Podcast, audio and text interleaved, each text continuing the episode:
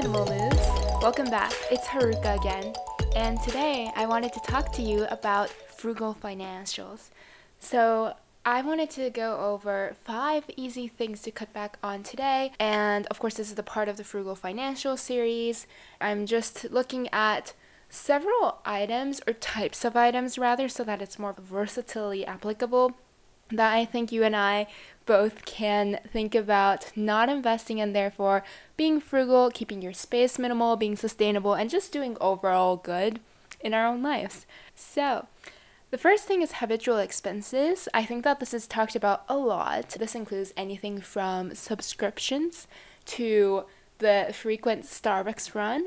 I have a Starbucks nearby me, which is about a 10 minute walk away, but because it's in an inconvenient location, as in it's somewhere I would never walk to in the dark, etc. However, on the other side, in the direction where everything else is, there is a Dunkin', unfortunately.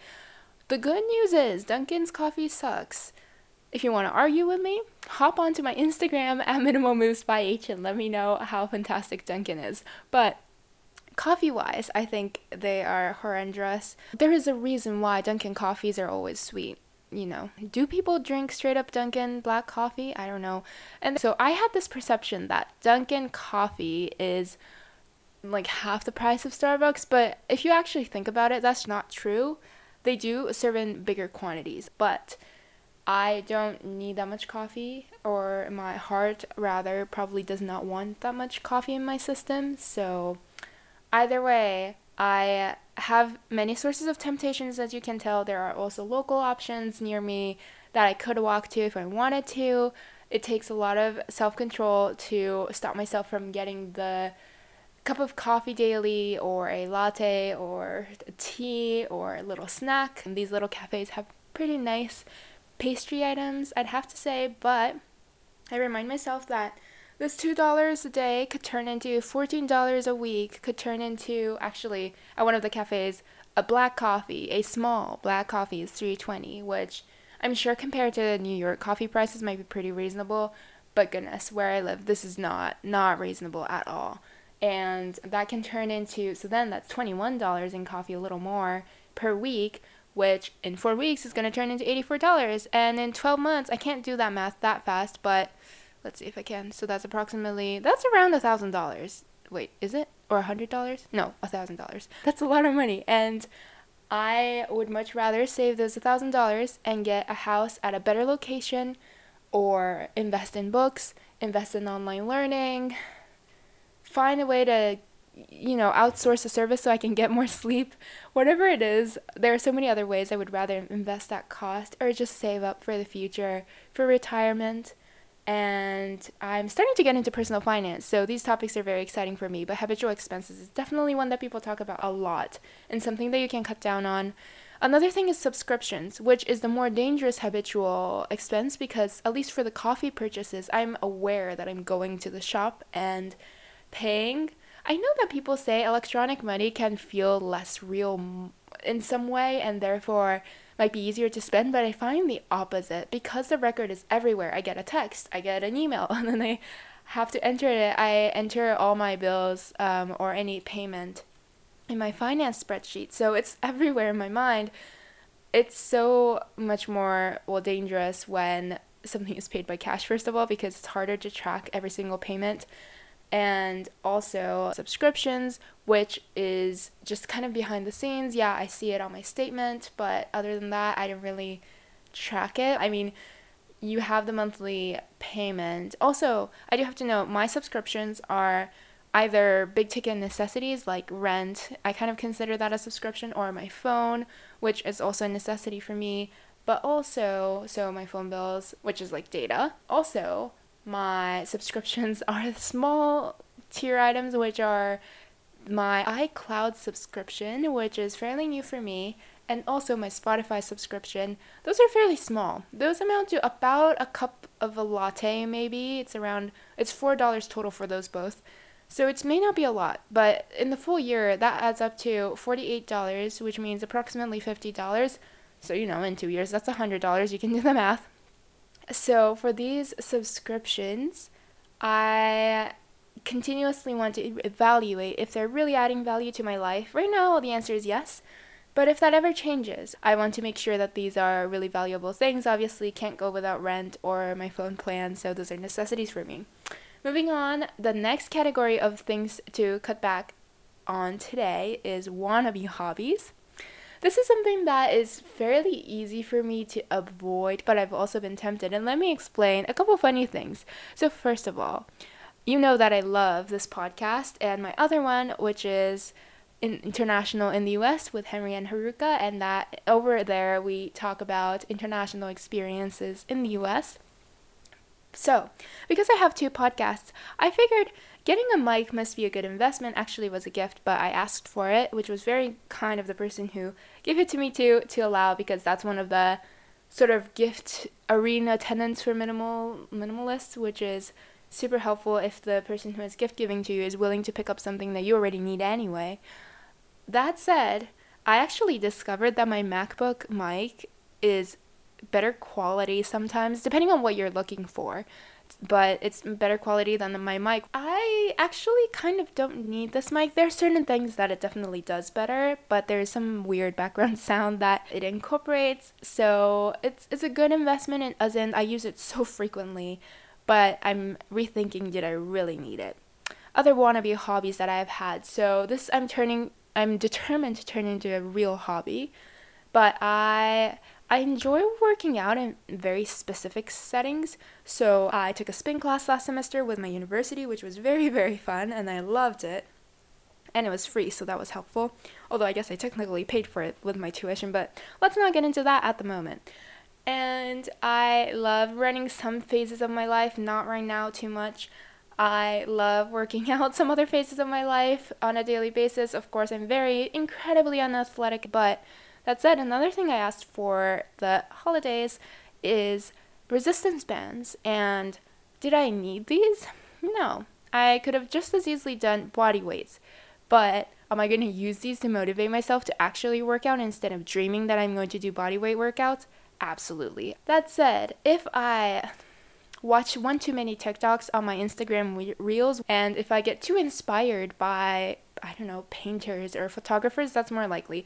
I do enjoy photography, but I'm not good at it by any means. And if I were to say, oh, I want to buy a camera, would that make sense? Not at all, especially because some hobby items can get really expensive. So, like a paint set, actually, I have no idea how much that costs, but at one point, I, I have this friend who really loves painting and art, and she hadn't been doing any of that for a little while, or she hadn't been doing much of it while she was in school. And I was thinking of buying her this watercolor set at this paper source or something like that. Of course, it was at paper source or a similar shop, and so the cost of that set was, I think, around $30. If that's a starter set, then that's pretty expensive. Of course, I'm sure as the quality of the items go up, the price goes up as well.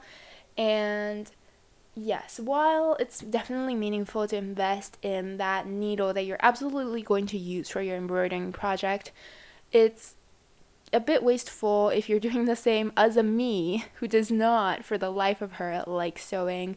I have tried. I will try again because I really want to learn how to embroider, but I will not be going out of my way to invest in a whole kit of embroidery threads of 100 colors and you know what I mean. I'll just try out with a couple. So, testing th- the waters with a few items, if you can borrow those items, all the better.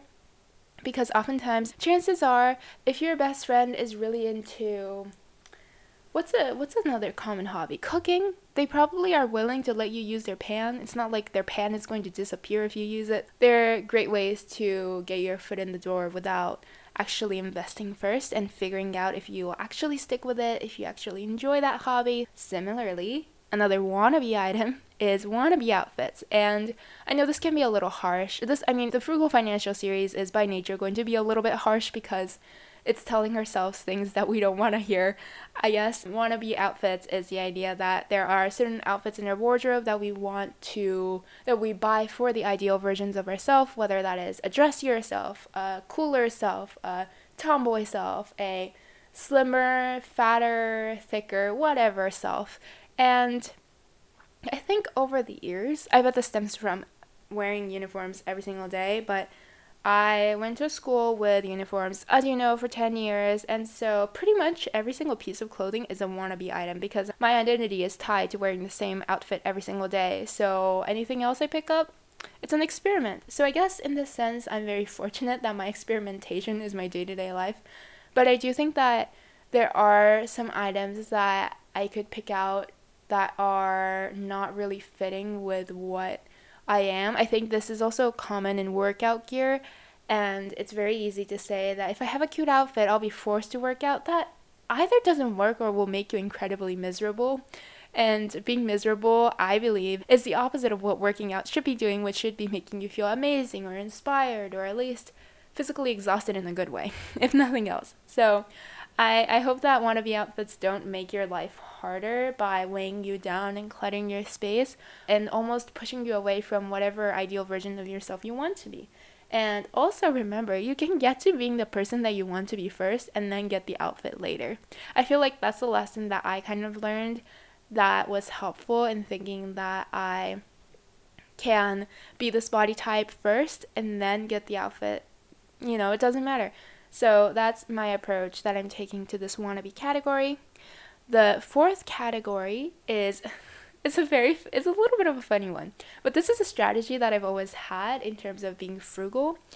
So I whenever I know this is really silly, but the next component of this is actually really practical. So Let's start with a silly one. Whenever I'm eating out at a fancy place and it's not at an event or anything like that, and I know I'll have to pay for it for myself, I snack beforehand. And this is because I'm a person who gets really hungry and I love eating and I eat a lot of most things. If I were to actually eat to my heart's content at a fancy place, I would be very hungry. Also, I my stomach growls. It's very rude. It will interrupt anyone mid sentence. It will ring across the room, and it has happened so many times that I'm pretty much not ashamed of it anymore. It's just kind of funny. But usually, if it's a fancy dinner, it's probably an important event of some kind, or I'm trying to make a presentation or something like that. And do I really want my stomach to ring across the room before my voice does? Probably not. So, I snack beforehand. I try to be really thoughtful about what I'm snacking on. So I would try to go for something something filling but something light so that whatever else that comes sits well on it.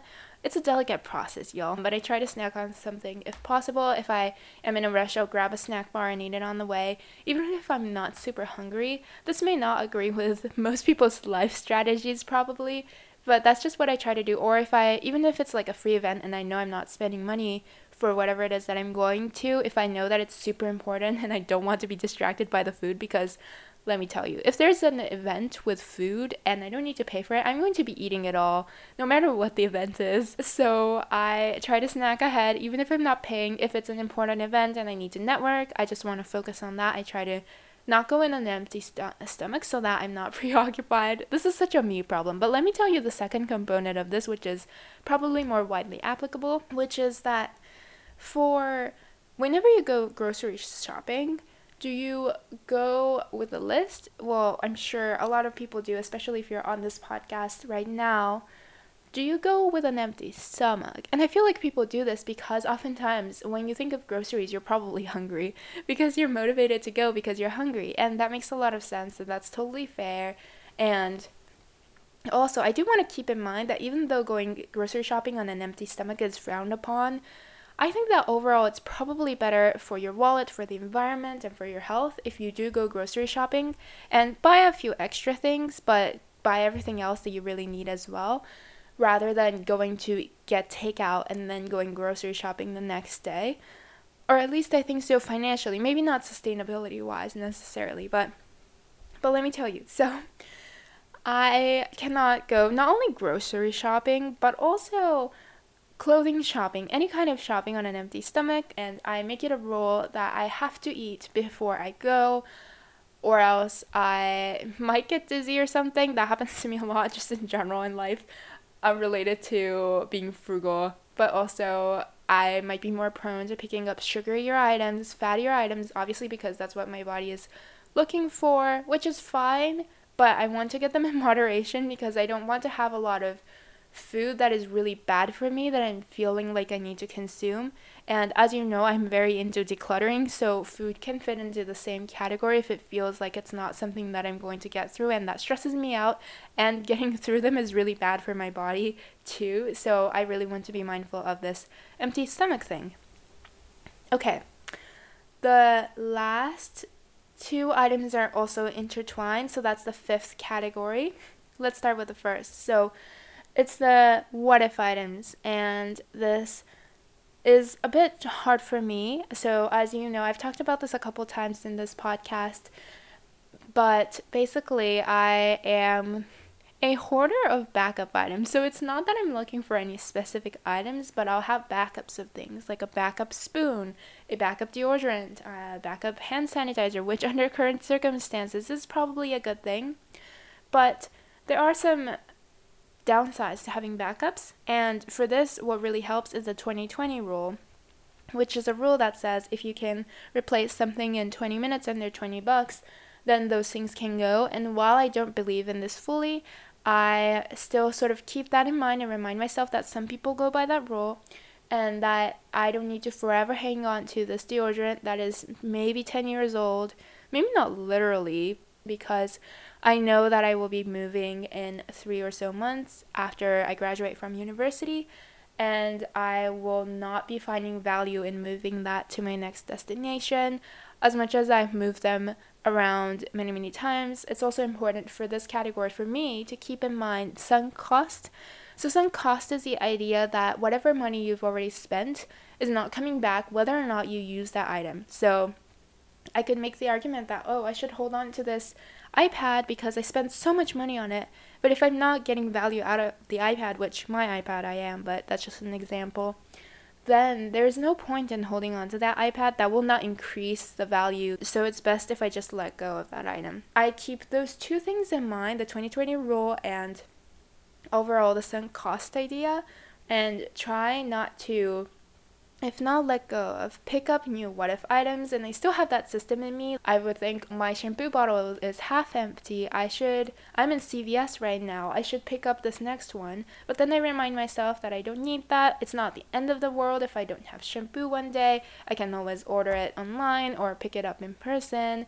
I can always borrow from one of my housemates. There's so many ways that I can deal with that situation. Most things I've learned in life, I I would be okay without. I can survive without, except for, I think the bare minimums are maybe my phone and pads and food. I don't know why they came in that order, but yeah, that's just my immediate thought. Anyway, the thing is, building a backup system is very, very helpful for this. So I've mentioned a couple of things that I would do if I ran out of shampoo.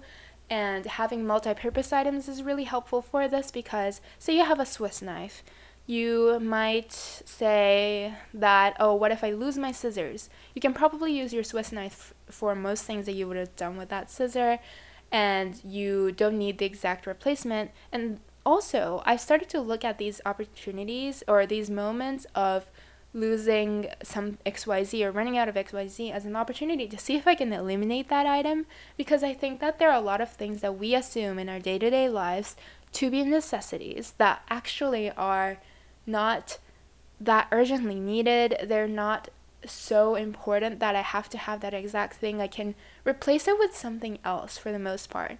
Like right now, I have a couple highlighters that I feel like I don't need, and I'm trying to figure out if I can just replace them with coloring pencils because they kind of do the same things, except coloring pencils don't smell toxic. So, those are kind of my thoughts surrounding that. Also, for me, and I know I'm sure a lot of people would disagree with this, but having an Amazon Prime account has been really, really reassuring and helpful for this decluttering process. I'm using a student deal right now, so it's technically not a subscription because I'm not paying anything. So I'm basically able to pick up pretty much anything in two days if I really, really urgently need it. And I probably won't. But the idea that I'm very easily able to replenish this item is very reassuring for me and that way I know that when I'm in CVS, I don't need to pick up all my common CVS items like multivites, like shampoo, body wash, hand sanitizer. I don't need it because if I really need it, I can so easily pick it up from Amazon, even if I'm having the craziest day. So that's my backup system. For other people, backup systems might be like housemates, and you can borrow your housemates' items. You could also have like a subscription service or you could save it as an opportunity to try something new like try a new shampoo type. I keep coming back to shampoo i don't know why. Another backup item could be the fact that maybe you have a car and you can quickly drive to the store or maybe you know a friend who could drive you there. Just thinking about how you would resolve that situation is really really helpful in not picking up new what if items. So let's move on to the sort of second part of this which is updates. That's something to cut back on because they're unnecessary. And let me tell you what I'm talking about. So, this is any kind of update that people commonly talk about. Basically, if you could think of a YouTube headline and whatever XYZ update you can think of, those are probably unnecessary. So, like wardrobe updates, games, or DVDs or CDs, those kind of entertainment items, maybe even books devices updates, stuff like that. Stationery, notebooks, any sort of material items that you think you need to update, you probably don't. Um, because the idea of updating is that the old thing is fine, it's perfectly functional. It's that there's this newer, flashier thing, and you would like to be trendy. But as we know, trends come and go, and who wears a choker in 2021. If you do, fantastic, because you're not doing it because it's a trend. You're doing it because you like it. Okay, that makes it sound like chokers look bad, but that's not really my point. It looks bad on me. It just like does not sit straight. How do those things sit straight on people's necks? Like I, I can only support a necklace and that's it. But point being, for updates in general, these things are meant to of course support the businesses that are that's a gentle way of putting it you know hand over your money to the businesses that want it. And it's not really going to do much for you because then you need to a spend time updating whatever that is and generally when people update they update the entire category i've noticed. So like if you are a person who updates your wardrobe you're not just going to buy one single item probably. You're likely to buy multiple items maybe the entire category maybe you're updating all your sweaters. That is really time wasteful for you. You need to figure out what to do with the old things and they're either going to clutter up your space or you're going to have to drive it somewhere, drop it off, figure out who's going to receive it, sell it, take the time to do that. So, not updating your belongings in general is an incredibly helpful thing for your obviously environment, your day-to-day life and for your wallet, particularly if it's a bigger ticket item like devices. I know that it was a big thing when I was growing up for people to purchase a new TV every so often. And I, I come from Japan. We do make pretty darn good TVs. But that is unnecessary, incredibly unnecessary. Same goes for phones. Obviously, if any of these things bring you great joy, then, you know, that's maybe worth it for you. But always remember that even if it's worth it for you, there's an environmental footprint. I mean, you know, do with it what you will, but. And I'm not in a position also to say that any of these things are inherently evil and therefore you cannot do this one thing, period. But these are just easy things to eliminate. And for when it comes to devices, there is, I mean, in my eyes, and I'm very amateur, of course, there is no grand difference between the iPhone, I don't know, 8 and iPhone 11, iPhone SE, and the iPhone 6. Am I saying the right models? I don't even know, but they kind of look the same to me, more or less. And Apple Watch 2 and the Apple Watch 3V or whatever V or X. I would encourage you to not think of them as updates, but rather as replacing an item that have been well loved, that is time for them to take a quick nap and oh, that's a morbid thought. Either way, you know, when you need to replace the old item with something new, instead of thinking of it as sort of updating yourself because if you think of it as updating yourself, then you need to keep updating yourself. And you're not a piece of software, you don't need to keep updating yourself. I'm going to stop there because that was a decent line that I think I can stop with. So, thank you so much for tuning in today. I really hope you couldn't hear the train that just zooped past by. I really can't help that. I hope to live next in a place where I don't have train tracks right by me, also because it's kind of sketchy. I hope you have a fantastic rest of your day. I can't wait to talk to you again soon. Bye, Minimal Moon.